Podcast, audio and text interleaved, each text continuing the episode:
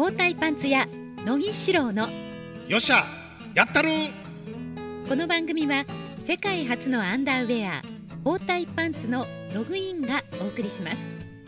はいこんにちは、えー、包帯パンツ屋の野木志郎です。アシスタントの三島澄江です。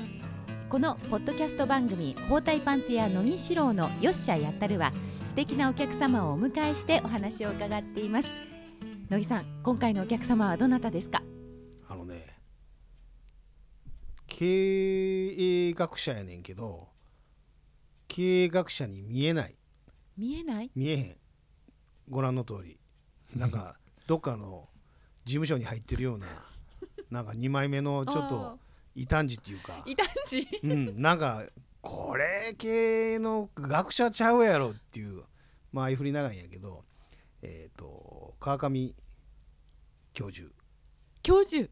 教授ですぜどうも川上です。よろしくお願いいたします。川上正直さんはい、あそうそう川上正直です。ほらまさやまさやって言ってしもてるからもうあのまさやんで結構です。うんもうはい。よろしくお願いします。兵庫県立大学経営学部の教授そうはい、そうで。ですすよねこんな教授と乃木さんがなぜ知り合いなのかも今日は後ほど聞きたいなと思いますが、はいちょっと改めてご紹介させていただきます川上正直さん1974年大阪府生まれ2001年神戸商科大学大学院経営学科研究科博士後期課程を修了。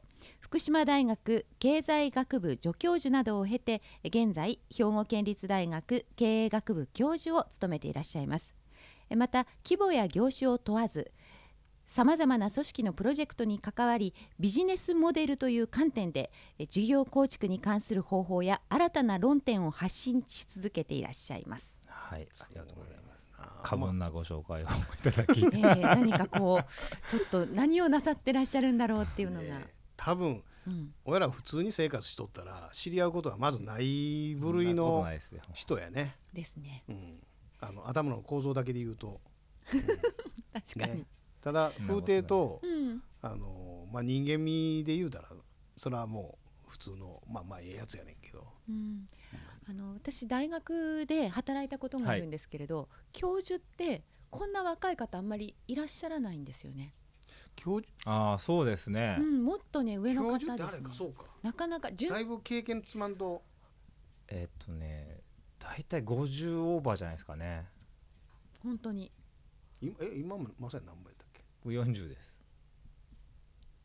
史上最年少教授ぐらい？38になったんですね。はそんなに若くして？8で、まあそうですね。だいたい若い、だいぶ若い方ですね。あの40一応うちの規定でも40歳以上ってあるんですけどたまたままあその前に本を知らなかったんですけど僕も本を、えー、とこうまあ軽いものではなくてちゃんと学術本論文というかを、えーまとめてると、えージャンピングチャンスっていうのがあるのを知らなくてジャンピングチャンス？でジャンピングチャンスに乗ったらしいですどうも。えそれそのその教授になるかならへんかっていう決めるのは誰が決めるわけ、えーおっさんの教授が決めますよ。その大学大学のおっさん教授がおっ決めるわさんが決めます。はい。黒帯試験はやっぱ黒帯が決めるみたいな感じですようね。んでまあそのなんかいわゆる教授選みたいなものがありですね。候補というかまあまあ上げて良いのかどうかっていうのも全員の投票で決まるので、け多数決？はい。まああのちっちゃい白い巨頭みたいなことはやっぱ起こりますね。はい。もうグイグイですよもう。えぐいぐいぐいぐいもありますしまあはい肩で上げてくれる先生もいますし、まあ、ただあんまり派閥とかに属さないので、うん。まあ、全員が敵であるあり全員が味方みたいなやりようによってはですようん。みたいな感じになるのでただまあ運のいいことに ジャンピングチャンスがあったっていう。そのジャンピングチャンスをつかめばはい。どなたでもなれるんですか？でえジャンピングチャンスを掴んだらうん。候補になるんですよ、候補になる。でそこからまたこう投票とかがあって鳴らしていいのかどうなのかってその間にですねこうあまあなんかネガティブキャンペーンが入ったうわーやっりぱあんねや。僕はまあそそもそもそのなろうと思って本を書いてたわけでもなくて本がでなんかやっぱりいろんな、まあ、乃木さんはじめですけどいろんなあの経営者の方に結構あのずずぶずぶ一緒に飲むだけのタイプなので 経営者の方に可愛がられるところが多くて、まあ、特にこの番組出られたんですかね。ゼビオの諸橋社長とか。いや本当恩人で本当に可愛がっていただいて夜中3時4時ぐらいまで飲んでてそれでこう可愛がられたっていうタイプなんですけどだから特に優秀だからというよりはまあちょっとお酒が飲めるとか。まあ面白い経営の小話みたいにいっぱいあるじゃないですか。もうやっていくともう副産物として。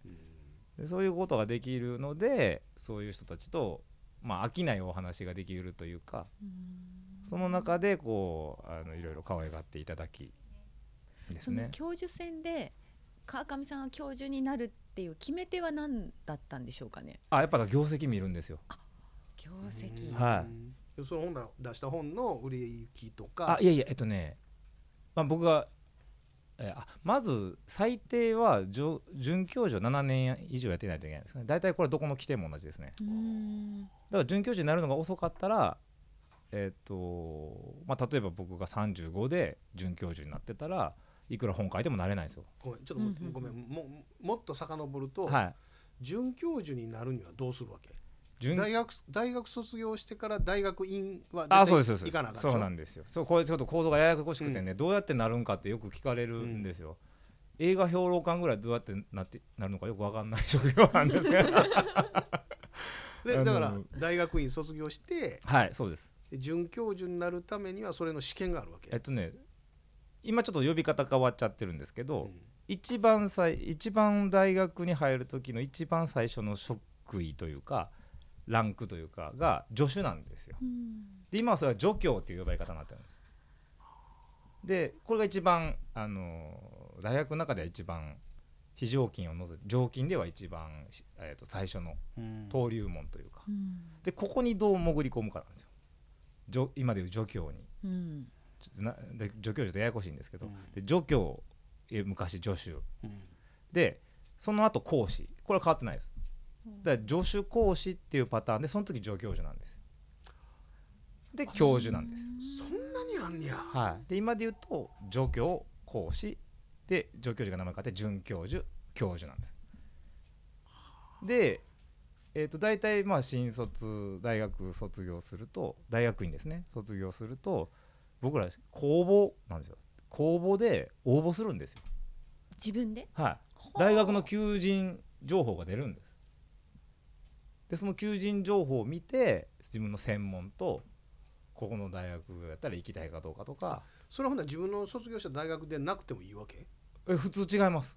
あ違うとこに違行く？うとこに行く。だから僕も福島大学です最初。ああ、そうか。はい、うん。まあ、ゆかりも何もないんですけど、うん。分野で選ぶんですよなるほど。あと国公立大学だとお給料はすごい安いんですけど時間があるので修行ができるわけですね。時間があるのでその間、まあ、論文書いたりとかできるんですけど私立大学とかに行っちゃうとやっぱり人件費の問題とかが言われるのですぐ授業をいっぱい持てとかあ雑用をいっぱいするんですよね。だから実はもう研究者としてはできる限りこう国公立大学に行きたいというか。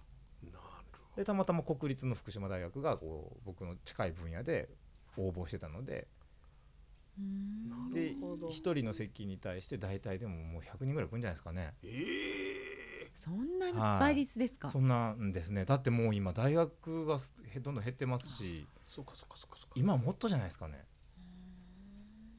でまあまず1回だから大学の世界に入れるかどうかがあれなんですけどでたまたま福島大学が募集した枠があまりなんかそういうドンピシャの人間がいないので100人来てももう本当に実はもう5人ぐらいでしか戦ってないみたいなことあるんですよ。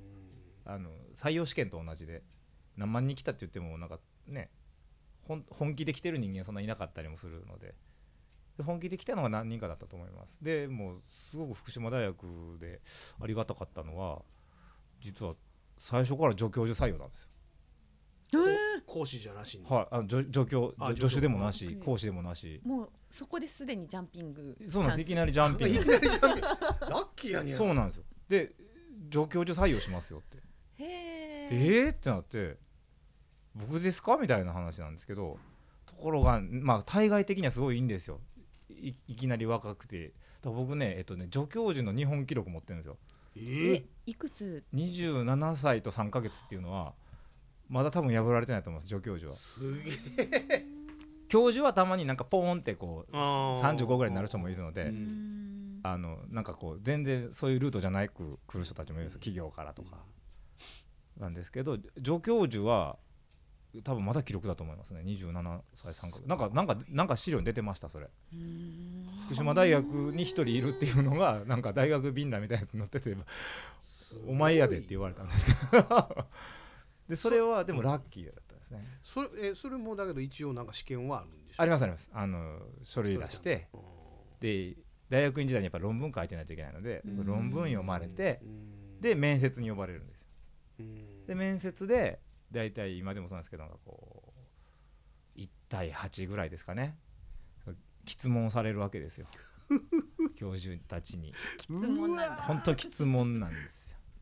なんか陰湿な。陰湿ですよ。本当に面白くない話いっぱいされてまあ荒探しお前の書いたやつはこうやけどなんかこうネットでやるんですよ。次の 2, 2, 本目3本目ではこういう風になってるけど君は変節したのかねとか途中で考えは変えたのかねみたいな話だったりあとはなんか模擬講義みたいなのをしてでまあそういうのにこう一応残るとそのその大学で投票がまたあってあ一応全部投あ票投票なんですよ。